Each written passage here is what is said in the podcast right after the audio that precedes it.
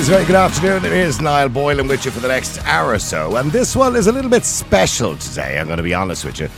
As you all know, you know, I do like to talk to people who I find interesting, intriguing.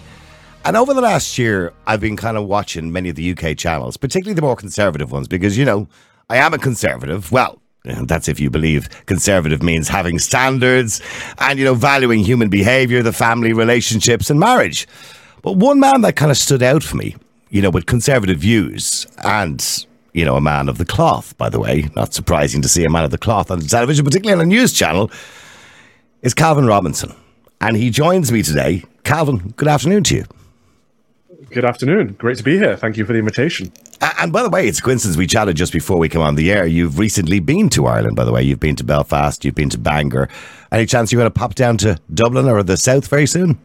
No plans as of yet, but if someone wants to send me an invitation, I'd love to be out there. it's a beautiful part of the country.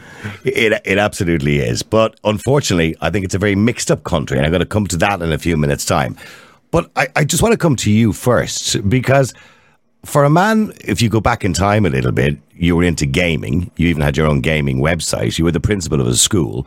At what point did you decide that you wanted to be a man of the cloth? Or did you refine God, or or where? How did that come about? I was an assistant principal, but um, I, think it was a calling rather than a decision. And at some point, I realized that teaching was a part of my vocation, but not the entirety of it.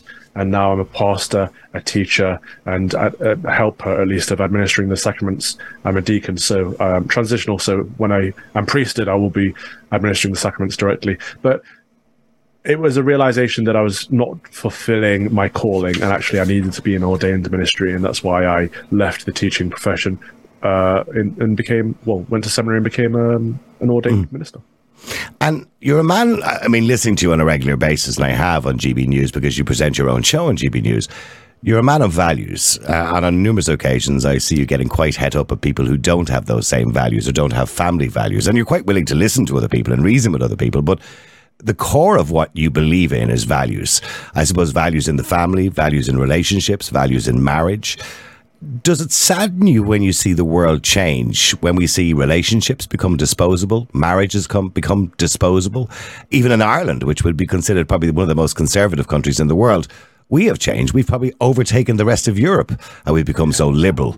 I mean, does that concern you when you see the world change like that? Massively now. I mean, uh, Ireland's a great example. It was until recently one of the most conservative parts of Europe, and now it's one of the most liberal parts of Europe. You know, the, the abortion laws that have been pushed into Northern Ireland, as an example, are abhorrent. But it's that's at one extreme end of the spectrum. The closer end is, like you say, family, marriage, uh, decency, good manners, good etiquette. All of that has been kind of disregarded in in favor of what we see as liberal freedom but it's never actually freedom. What it, what it is is freedom to sin. You know, this idea that we don't need to be married. What's the point in, in marriage? Marriage is a beautiful thing. Of course, it's something we should be celebrating. But instead, no, let's you know, have sex with whoever you want to have sex with, live with whoever you want to live with. Just be free, be you.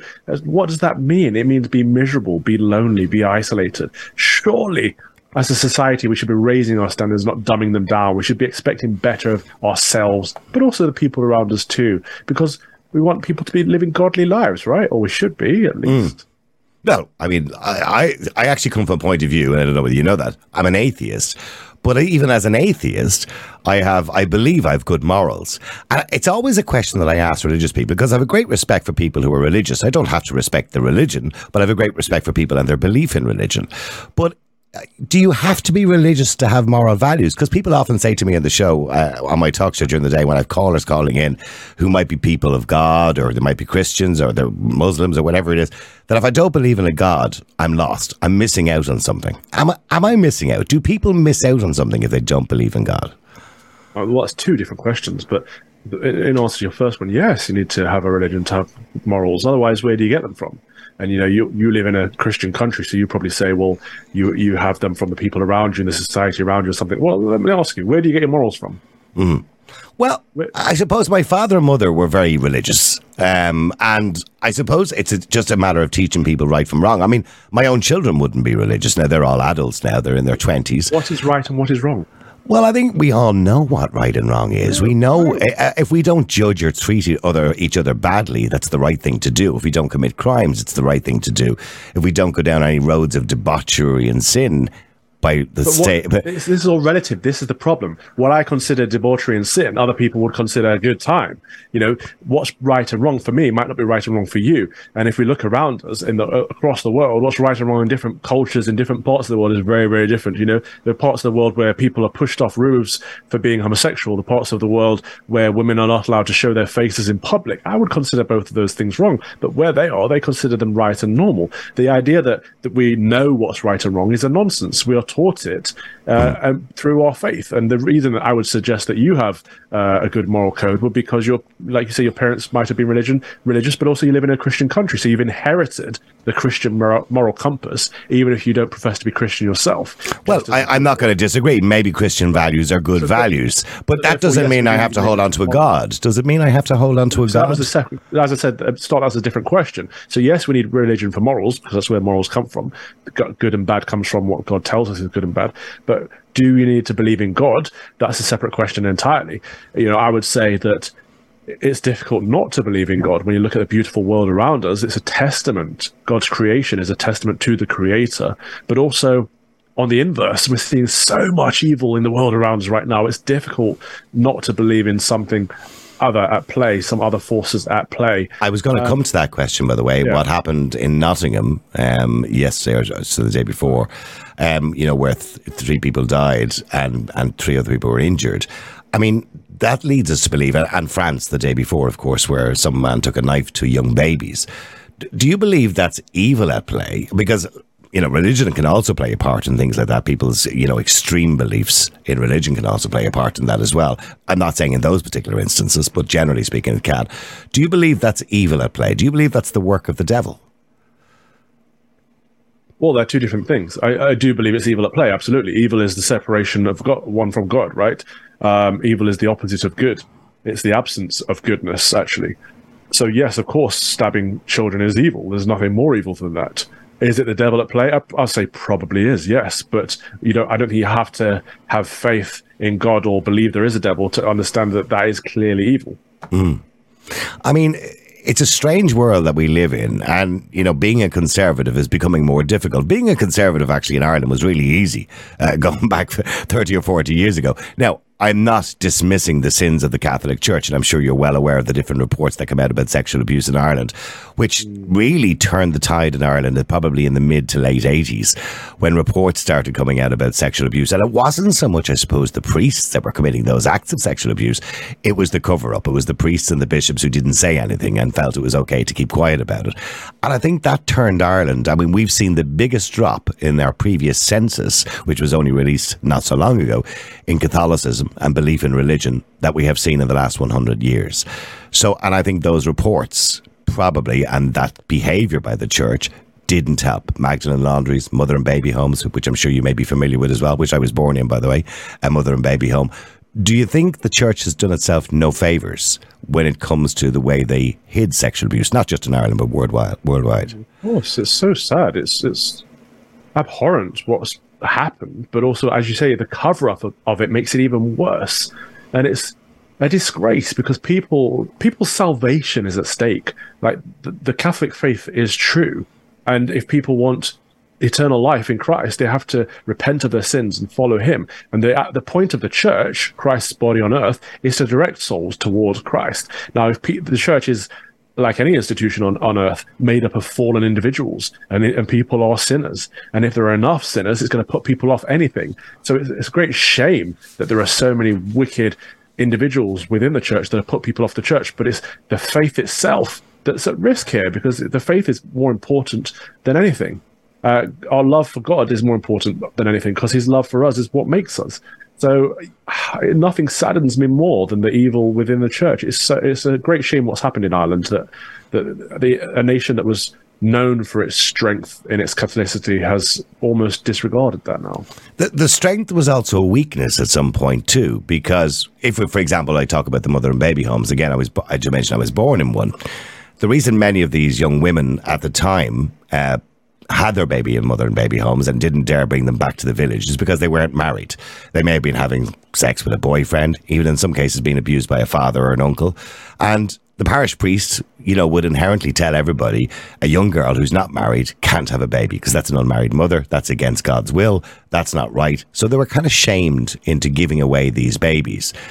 I mean, the pendulum has swung further now in the other direction. We would have liked to have balanced it in the middle somewhere because we don't want that badness either in society. So, do you think that was a bad part? We should we look at that part of the Catholic Church and those teachings of the Catholic Church as something that wasn't a really good thing for society?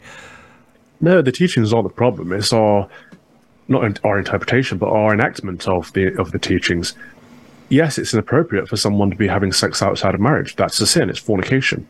Um, so therefore, yes, it's inappropriate for someone to having a ba- be having a baby if they're not married. But that doesn't mean we should ostracize someone who's fallen into dire circumstances. It means we should be there for them, lovingly, charitably, helping them through a sinful situation and redirecting their lives back towards Christ. And yet, you're right that this pendulum has swung too far the other way in that now marriage is seen as a, non-issue. It's something that's totally irrelevant, and, and fornication is a word that people don't use anymore, and people just go around uh, seeking personal desire and personal pleasure, and people are lonelier now and more more unhappy than they have ever been. And this is bec- and a large part of this is because it's the breakdown of the family. People aren't getting married, people aren't starting mm. families, and they're realizing that actually sex isn't going to fill that void. But, but history does repeat itself. And we know that from history, that it does repeat itself. And yes, I think we both agree the pendulum has swung, but too far in the opposite direction. And I don't know whether you worry about the future generations, or do you think the pendulum will swing back again? I think the younger generation are far more sensible than, than a lot of us who are in the working world today. I think they're, they're far more conservative.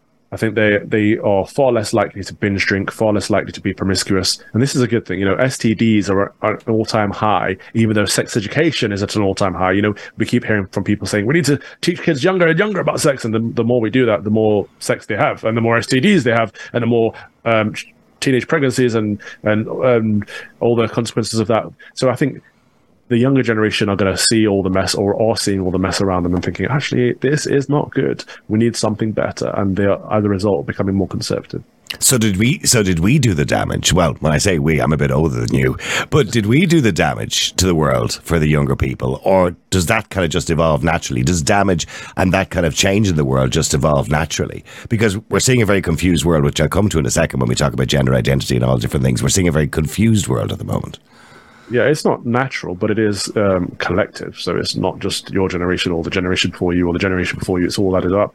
But you know, it's this, these things aren't linear either. Societies, we, we tend to think of progress as linear as well. We see we see that societies get better and better, but that's not the truth. Societies get better and worse, better and worse in many different areas. You know, for example, race relations in the West is at an auto well until a couple of years ago has been at an all-time high in terms of progress. However, um, social decay is actually getting worse. So there are different elements of our society that are progressing, literally, and different elements that are degressing or regressing. What's the word I'm looking for there?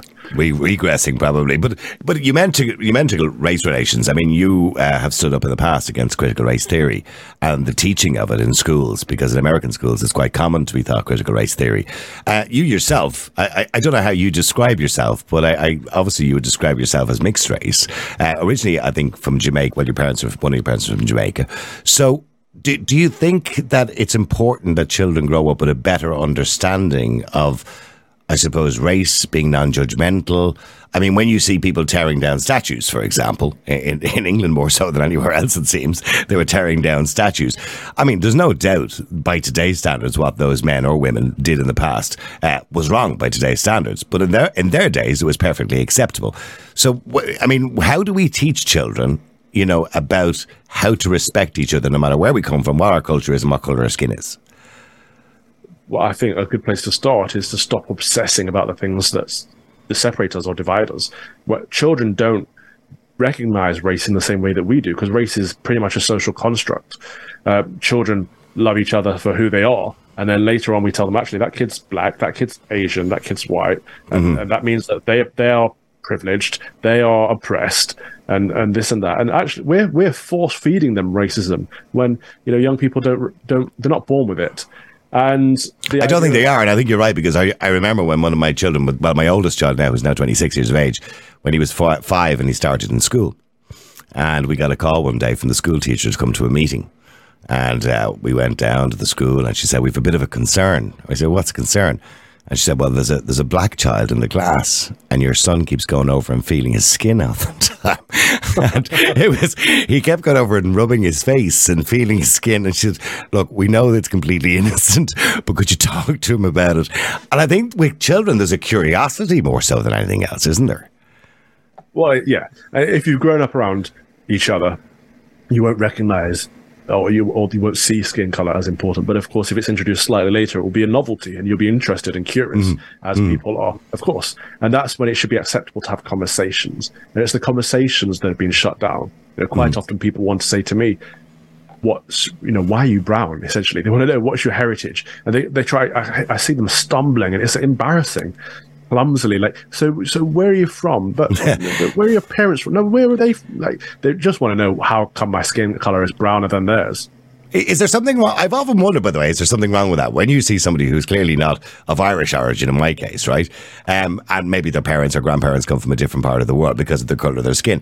And we'd always, I think it's just a habitual thing. Or maybe we're just trying to be friendly. I don't know what it is. And we always say, you know, you're in a taxi and the taxi driver happens to be Nigerian or something like that. And you happen to say, so where are you originally from? I mean, we, we don't. some people have even described that as racist in itself to actually suggest that you shouldn't say things like that. But I think it's a natural curiosity with people to ask people where they come from. Of course it is. It's an interest in people, and having an interest in people is a good thing. But it's another one of these things that's been shut down as, as you rightly say, racist. It's, it's why is it racist? What's what's racist about inquiring about another person? Mm-hmm. It, again, it's a shutting down of the conversation in order, I think, to maintain power structures. Because what essentially we have in our society right now is a, a left wing mentality of people must belong in boxes, uh, whether it's race or, or gender or sexuality. It doesn't matter. Put put people under these labels, and then we can control them. Uh, but we don't belong in these labels. We're all different in many different ways, and we're all equal in lots of different ways too and we all should be treated equally. And speak of equally, of course, you would be you would know that Ireland was one of the first countries in the world to legalise uh, gay marriage or marriage equality, as the referendum was called. Um, now, gay people can get married in most countries in the world now at this stage, but we were the first country to actually legalise it and recognise it properly. Do you accept it? That no, gay people can sense. get married? No, of course not. Because marriage ex- means something. Do you accept they can love each other? Do you accept they can love each other? I, I well, let's break it down because marriage to me means a union of two people. What one man, one woman. So it's heterosexual, it's monogamous. Now, if if you're talking about two gay people being in a relationship, that is two gay people being in a relationship. If you want to invent a word for it, create a word for it. But it's not marriage because marriage means something already. It's like me saying I'm going to call this a speaker. It's not a speaker, it's a microphone. It does something. It takes my voice in and transmits it to you. If I stop calling it a, a speaker, you'd have trouble knowing the difference between a speaker and a speaker, right? And it, that's that's the issue I have with marriage in that it has it means something. But mm-hmm. can two gay people love each other? I mean, two people of any um, any people can love any person can love another person, but that doesn't mean it's good. It doesn't mean it's orderly. You know, that we have boundaries for a reason. Can a grown man love a young girl? Genuine question. Well, well, it's not because then you're talking about consent, aren't you? I mean, if you're talking about a very young girl, I don't know how young we're talking, but of course not because you're talking about consent. And and also, I suppose we have to have a balance of common sense. I mean, if a 60 year old man has an interest in a 20 year old girl, uh, maybe the, he has the one with the issues. But I think we talk right, about common, I mean, se- common sense. She's, consent, she's consenting. Uh, where does this common sense come from? Well, I well, I think we all have a level of common sense and understanding that. Well, firstly, we'd have nothing in common, um, so I don't even know why you'd be interested in that. So solely, I would imagine, generally speaking, if a young man or if a sixty-year-old man is interested in a twenty-year-old girl, he's with her for one purpose and one purpose only. Uh, and that would be my view on it. I think you should stick to close enough to your same age. Well, as you get older, age the differences are not quite the same. I mean, there's okay in having ten years if you're sixty and your wife is fifty, but not twenty.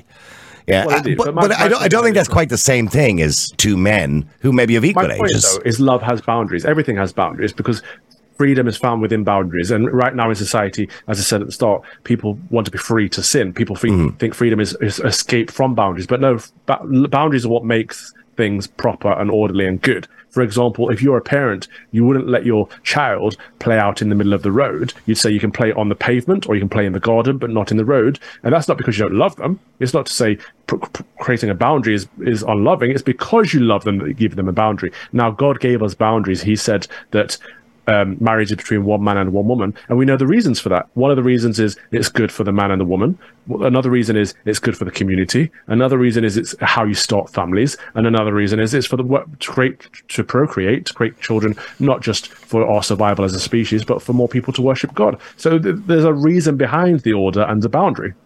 Okay, I won't get into the, the I suppose the fact that lesbians can still procreate. They they use obviously sperm donations, and well, uh, gay men and gay men can adopt. Well, that's they what they will argue. I mean, our own Taoiseach here, or Prime Minister, as you call it, is a gay man.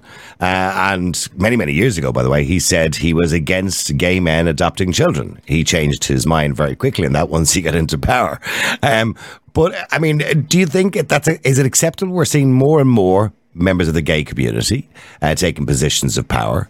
Um, do you do you have an issue with that, or is that okay? Look, I'm, I do not have a problem with someone because they happen to be same-sex attracted. Mm-hmm. My issue here is that as Christians, we're all sinners, and it's about recognizing that sin and repenting of that sin instead of embracing and affirming it. That's the issue I have a problem with. So it's all, it all comes back down to the basic ad- idea of hate the sin, not the sinner in relation to, I suppose, what we talked about speech a few minutes ago, when you talked about the, the freedom to, to be able to speak.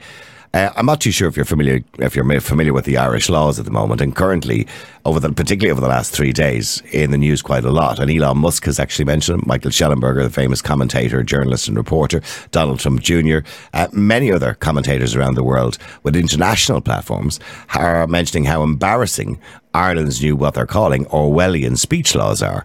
Uh, essentially, we have legislation here from 1989, which is incitement to hatred.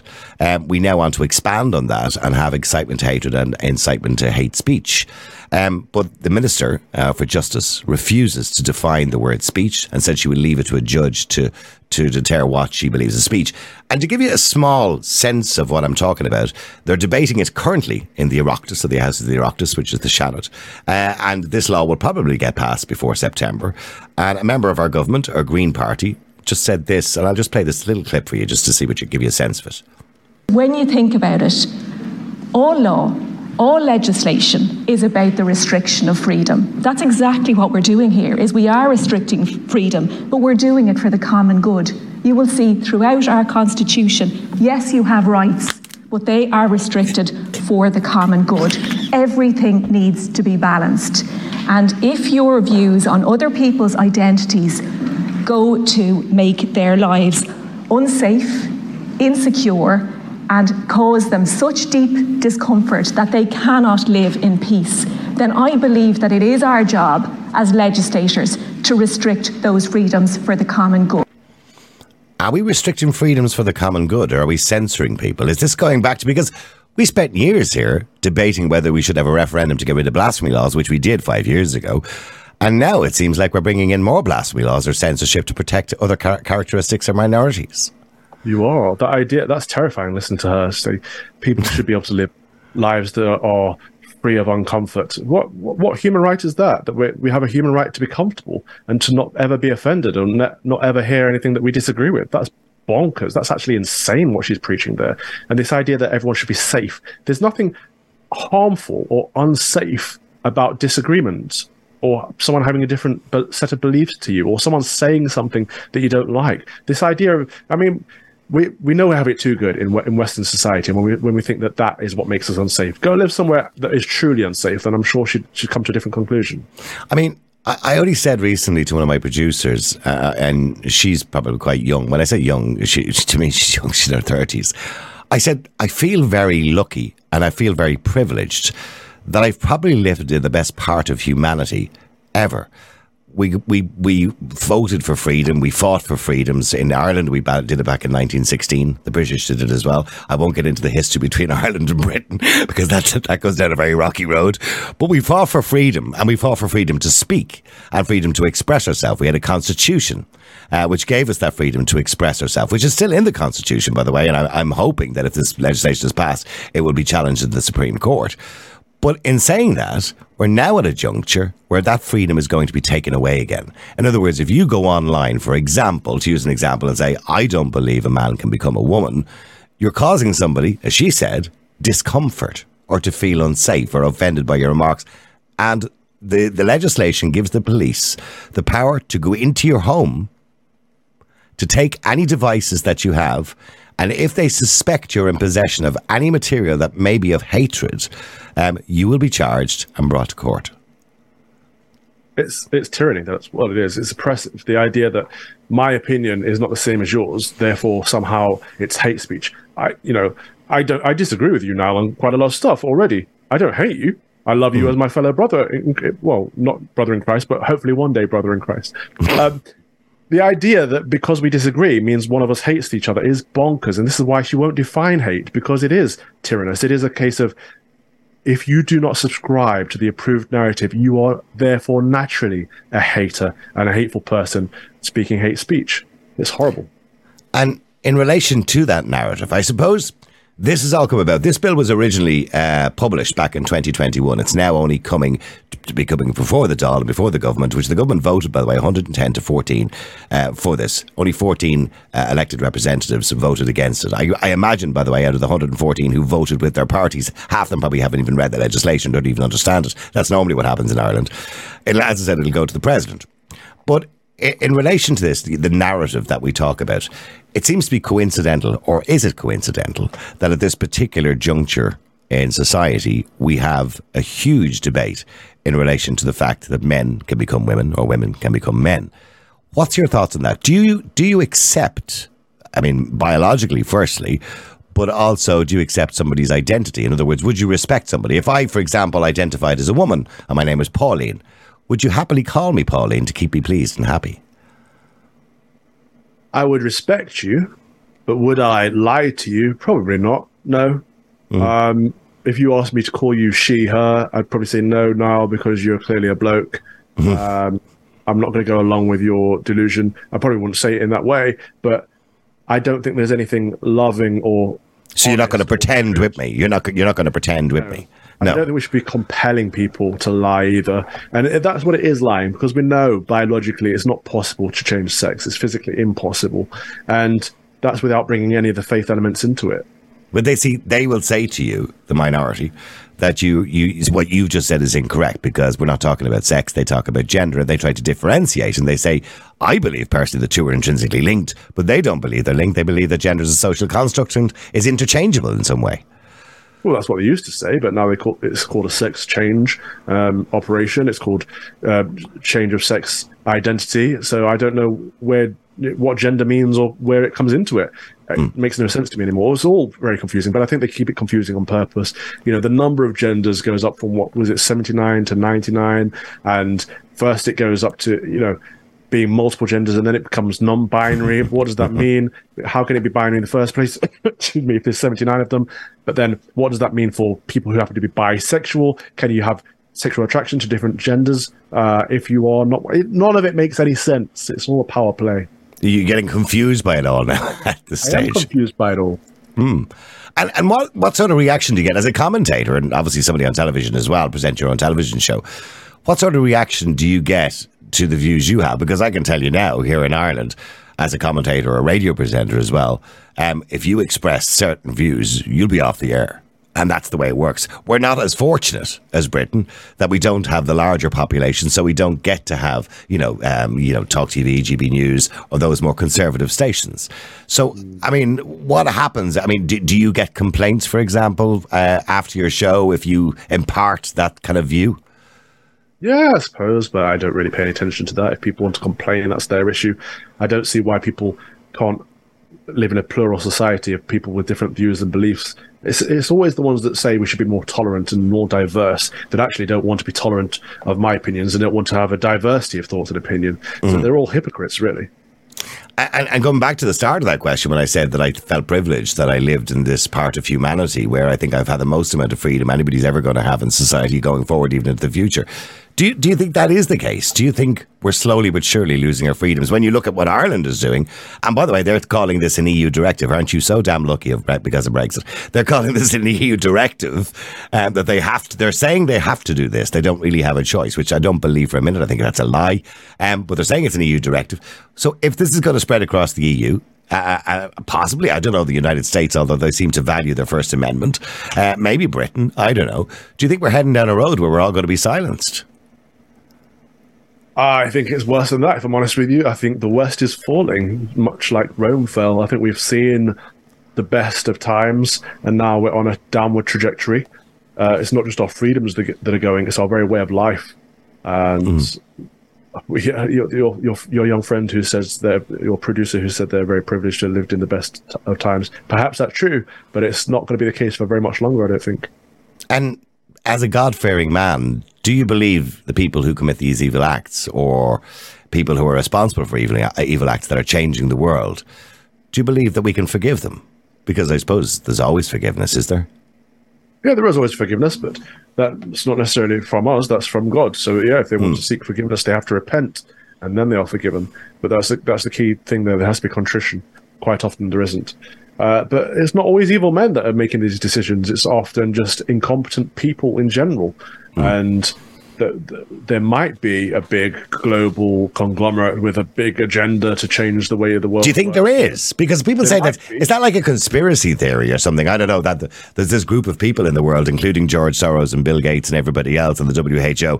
Are they all in a big room together? Oh, the World Economic Forum is kind of what we hear about quite a lot. Well, do you think? There. Do you think there's a, Do you think there's a plan? Do you think there is a plan? There might be a plan, but I think it's probably more likely that these people live within their own bubble. They only hear from each other. They validate each other's opinions. It's a bit of a cyclical situation. And they were like, yeah, of course we need to have net zero policies. Yeah, of course we need to have hate speech laws. And they're all doing the same thing because there's no innovation there. They can't think.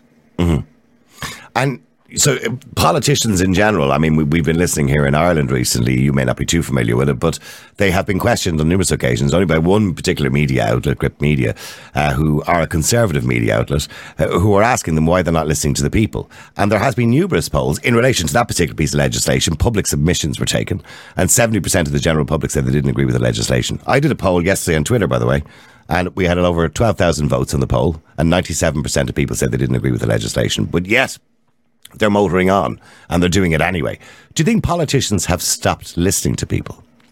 Oh, massively so. Democracy as we know it is dead, but the question is, what do we do about it? Uh, we're stuck. I don't know what your system is like, but we're stuck with a two-party state. Between we're stuck with a three-party state. we're not too. We're not too far. We're not too far behind you. So, I mean, so the question is, what do we do about that? Well, I don't know what to do because we're in a sim- similar situation to yourself that we have Fine Gael, Fianna Fáil, who are the main two parties. We've also got Sinn Féin, who were the Republican Party, who were obviously intrinsically linked many, many years ago to the IRA, which I'm sure you'll be familiar with. Um, but now they're a political party. Um, and then what happens is, even if they don't get the votes to get into power, they'll drag a few independents in just to get them back into government anyway. So this, at this particular point, they've dragged um, the Green Party, who got 3% of the vote, into government with them just to form a government.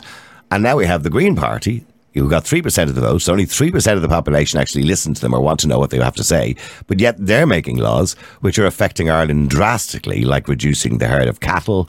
Uh, for Ireland, you know, dairy products is a huge export. What's, what's your feelings on climate change?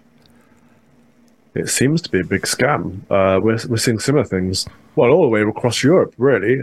People who own farms being encouraged to either stop farming or to sell their land, which is bonkers to me because, um, for for example, Great Britain has um, covers about 85% worth of grain to be self-sufficient so we don't mm. have to import that much. But a lot of grain farmers are getting in touch now and saying that they're being encouraged to stop farming and or sell their land too. So it, it seems like we're trying to become dependent for some reason. And then a lot of this comes down to the, to the carbon emissions. And we're seeing you know people flying in private i was like i said i was there in davos. I saw them flying in their private jets to the helipad to get their helicopter to the meeting to, to meet each other to tell us to stop growing our own fruit and veg. It's like, well, well, well, well we had the same thing. We had Joe Biden over here about six weeks ago. And uh, he arrived at the Oireachtas, uh, where he wanted to speak to all the Irish politicians, and they all. By the way, I've never seen so many politicians appear appear in the, in the houses in one particular day. By the way, that's called the Dáil in our country. It's called the Houses of Parliament in your country. Um, but they all they all turned up where they're rarely there, so they all turned up to see Joe Biden and and just to look good and virtue signal beside him. But he arrived with I don't know a cortege of fifty cars and with five liter diesel or petrol engines, gas guzzling things. Got off his private jet. And the last part of his speech, which was televised nationally, was about climate change and how we all need to reduce our CO2 emissions. And I'm going, this has to be the most hypocritical thing I've ever heard in my life. Well, it's this ridiculous idea that charging normal working folk more tax is going to offset carbon emissions somehow, whilst they're still swanning around in their private jets, etc. But the, we are the ones that pay the price, and everything becomes more expensive. And they're the ones who invest in offshore um, energy companies and make a killing from it. I mean, you do. I, I, suppose you do agree, like most people, that we have to be kinder to the planet, and you know, generally speaking, I mean, within logical sense, I mean, our the environment, we need to be kinder to the environment. I'm not getting all green on you and climbing up trees here, but we do need to be kinder to the environment, don't we? We have to be stewards of the earth. We have to look after the earth, but the earth is here for us, not the other way around. And a lot of people on the climate uh, crisis side of the argument seem to think that the world would be better off without us on it. Again, that's insane. Well, some of them are even are, have almost suggested that, by the way, reducing the population. Sure, they have suggested that they're not going to have any children to save the planet. I mean, that's some of the suggestions by some of the extremists, and I know uh, Greta is one of the extremists. And it was bizarre when you go back five or six years ago, and we see so many people in the world following a 16 year old girl uh, making predictions about the world in five years, predictions that she's now removing from Twitter because they didn't actually come true. Yeah, I know. I met her out there in Davos. I spoke to her for about 20 minutes. Uh, clueless, absolutely clueless. She didn't have anything interesting to say. She didn't have anything to say without her script, without her narrative to read from. Uh, and that just goes to show, you know, she's been used as a puppet, a puppet for all these years by these big business, big bankers, uh, people making a lot of money off of net zero policies. How dare you? Isn't that what yeah, she would say? How dare you? I mean, uh, uh, religion in itself, I mean, in Ireland, you know, as we've already mentioned, that religion has um, certainly declined. But the other problem for religion is priests, because, you know, if you get married in Ireland now, or if you die in Ireland, it's a difficulty to find a priest that will actually bury you. We've so much so our our well, our funerals used to go on for two days. You'd have the mass the day before, you'd have a burial the next day. They've kind of reduced that down to one day because it's difficult to get a priest. The same way as getting married, people are using humanist ceremonies because, or you know, um, solemnizers because you just can't get a priest anymore. Because I think last year there might have been only one priest ordained. I mean, that's going to be a difficulty in the world to keep spreading the word of God if people like yourself aren't around anymore. I wasn't aware how dire things were in Ireland. They need to have a big um, opportunity opportunity for mission. They need to get a load of people. I don't know. They need to be catechizing. They need to be evangelizing, and they need to be creating young new priests. But isn't part of the problem that in the priesthood in Ireland, the Catholic religion, of course, which a lot of the rules of Catholic religion are man made, they're not allowed to get married, they're not allowed to have children, um, they're not allowed to own property. Um, there's so many rules. Uh, celibacy, of course, is another rule, which to me is, seems inhuman for a, a male, a man, to be celibate. Would you, would you agree if we got rid of all of those rules that maybe it might encourage more people to want to go into the priesthood? Uh, it's, it's not inhuman, but, but not everyone is called to celibacy. Um, a lot of people are called to marriage, and some people are called to celibacy. I think the problem the church has in conflating the call to celibacy with the call to the priesthood. Um, you know, a lot of people are called to the priesthood, but might also feel called to a married life, and that used to be okay. It's a mm. relatively recent tradition that priests must be celibate in the Western Church. Of course, it's not the case in the in the Eastern Catholic Church or in the Orthodox Church, or, or of course the Anglican Church. But uh, uh it's you know it's a it's an issue for Roman Catholicism. Mm. I mean, I, I, am seeing more and more when, when we look at Britain, for example, and you obviously you guys have vicars and all sorts of or deacons as they would be, uh, whereas we literally only have priests, uh, and and that's it, and they're all Catholic priests. And I, and I do believe that their lives are very much restricted, and I do believe that's what discourages other people who maybe found God or feel they have a calling and actually going into it. Um, but that's as may be. Do you think the decline of religion will continue? And do you think that the narratives that we spoke about earlier on, like gender identity, um, are they all new religions? Because I know um, Richard Dawkins described them as new religions. That, you know, the fall of one religion will be closely followed by something else because everybody needs a belief to hang on to. So LGBTQ, has that become almost like a religion for, for people or veganism, climate change? Yeah. Have, are they all religions? They're all part of the same religion, really. It's, it's neo Marxism. They're all angles of the same thing. Uh, painted up in different ways, you know, much like the Hindus have all these different gods or whatever. It's the same with wokeism. Uh, you've got the you've got the net zero stuff, the climate so-called emergency. You've got the gender stuff, transgender stuff. You've got the sexuality stuff. You've got the race stuff. It's all the same religion. Um, but in terms of Christianity dying out in the West, it's because many people within the church have adopted the new religion instead, the new the new polytheistic religion, and they're talking about climate change and critical race theory and transgenderism and stuff instead of the gospel that Christ is the Messiah. He he went through his passion, death, and resurrection for our sins. He offers us eternal salvation if we repent of our sins and follow him. That's the gospel message. But they've they've gone with a new gospel, a false gospel. That's why in the West the church seems to be dying. But if we look around the world, it's actually growing. The faith is growing, especially across the African continent and the global South. But, but we are orthodox but we are seeing people moving around the world very quickly now, rather than you know if you go back thirty years ago, that didn't really happen. But we're seeing people coming across the Mediterranean, and um, and many of those would not be Christians. And you yourself, by the way, objected recently to Muslims using Christian churches, um, which uh, does that not go against the very belief of Christianity and you know and not judging anybody and uh, and sharing everything, no, etc. No, that's a nonsense. That's not a belief of Christianity. I don't know why people always think that.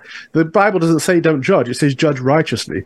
But that's nothing to do with um, being against Muslims playing praying in a Christian church. That's not judging. That's saying within this house of God, we should not break the Ten Commandments. And the first of which is that there are no other gods but me. Therefore, having someone pray to a false God, another God within a Christian church, is is against God's law. So that's what that's about. That's not about judgment. Does does it concern you that Islam is, I suppose, the, the numbers of people, um, uh, you know, praying to Islam or praying to Allah or, you know, or who are a Muslim has risen uh, around the world in comparison in the Western world more so. Uh, that, that, that is rising as Christianity is reducing. Does that concern you? I think it should concern all of us, unless we want to live in a predominantly Islamic country. I know I certainly don't, which is why. I no, I, do, I don't either. No, not particularly. Uh, the I don't think. Mind you, I don't. I don't want to live in, in a, a country either that would be reminiscent of 1950 Ireland, you know, where it was kind of the, the, the church ruled the country with an iron fist either. I think there's a balance somewhere in the middle. Right. There might be a balance, but there has to be a set of values. That's the point. There is no neutrality uh, when it comes to faith, because that void will be filled with something, whether it's Islam or woke or mm. Christianity. Uh, mm. So we need to be careful. We need to consider what do we as a people want to stand for? What do we want to believe in?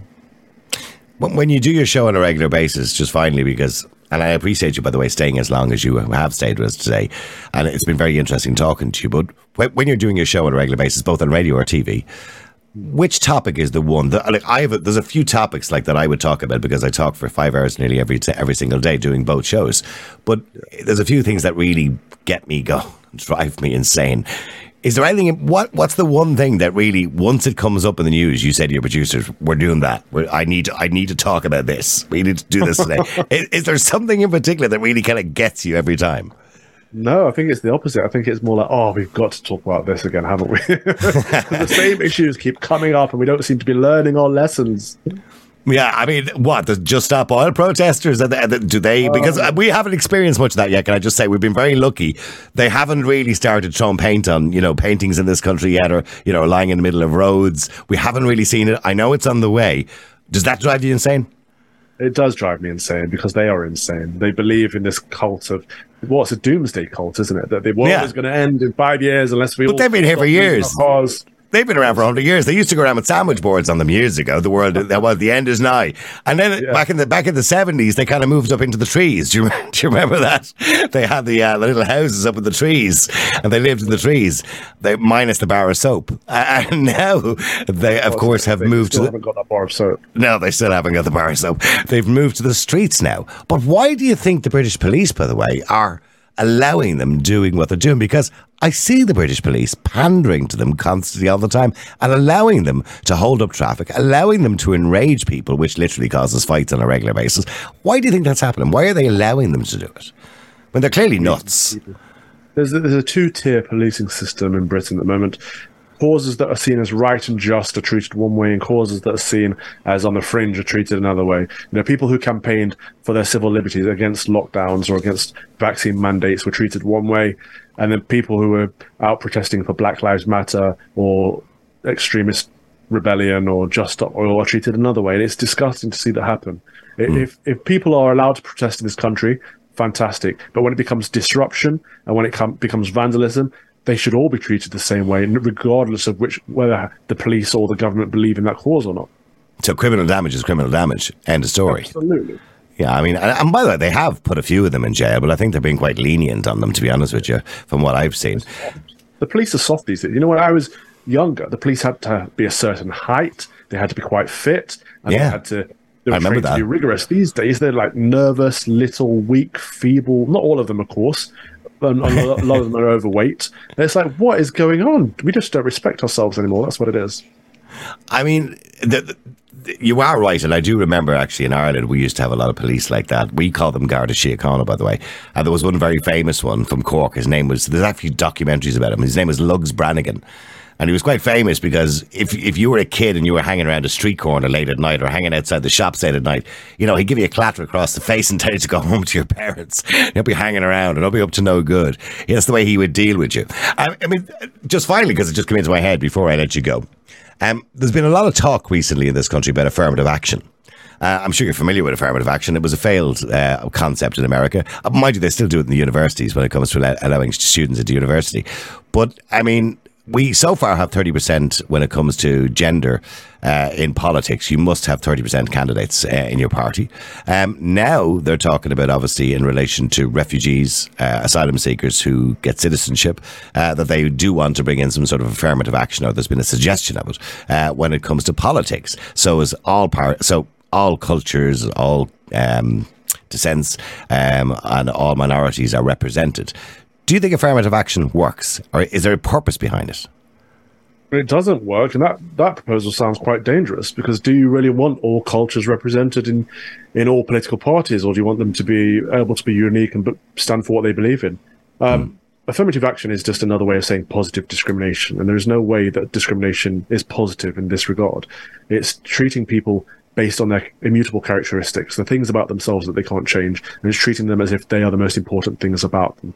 I, I believe in meritocracy. I believe in treating people based on the, their merits, their actions, their words, what they do, what they believe in, rather than how they look. And I think it's very sad when we kind of well, we're seeing it in the UK as well, aren't we? Sadiq Khan actually uh, was looking for interns recently, and more or less, you might as well have just put in the ad: "White people need not apply." I mean, so do you, do you, believe it? Back to what you guys used to have. Well, when when you came over here, no no no blacks, no dogs, but, no Irish, right? yeah, I, people mention that all the time. Thankfully, the Irish are very welcome in Britain now, and of course, you're very welcome to come over here as well. Look, it's been absolutely wonderful talking. But what about dogs? Oh well, you can bring your dog with you as well. By the way. Right. But I, I, I, Brexit has made a big difference to that, mind you. Nowadays, you can't actually bring your dog unless you're in part of the European Union. Anyway, it's been wonderful talking to you. Calvin Robinson, listen, thank you very much indeed. And I appreciate you taking the time to talk to us today. I didn't agree with everything you said, and I'm sure you don't agree with everything I believe in either. But I have to say, with there's a happy medium, and at least we're allowed to talk to each other. And it's been wonderful talking to you. Hey, hey, God bless. Thank you for having me on. The multi award winning Niall Boylan podcast Listen live on Facebook, YouTube, and all the usual live stream services. To get in touch, just WhatsApp or text 085 100 2255. The Niall Boylan Podcast. They told me to shut up. Available for download from all your usual platforms.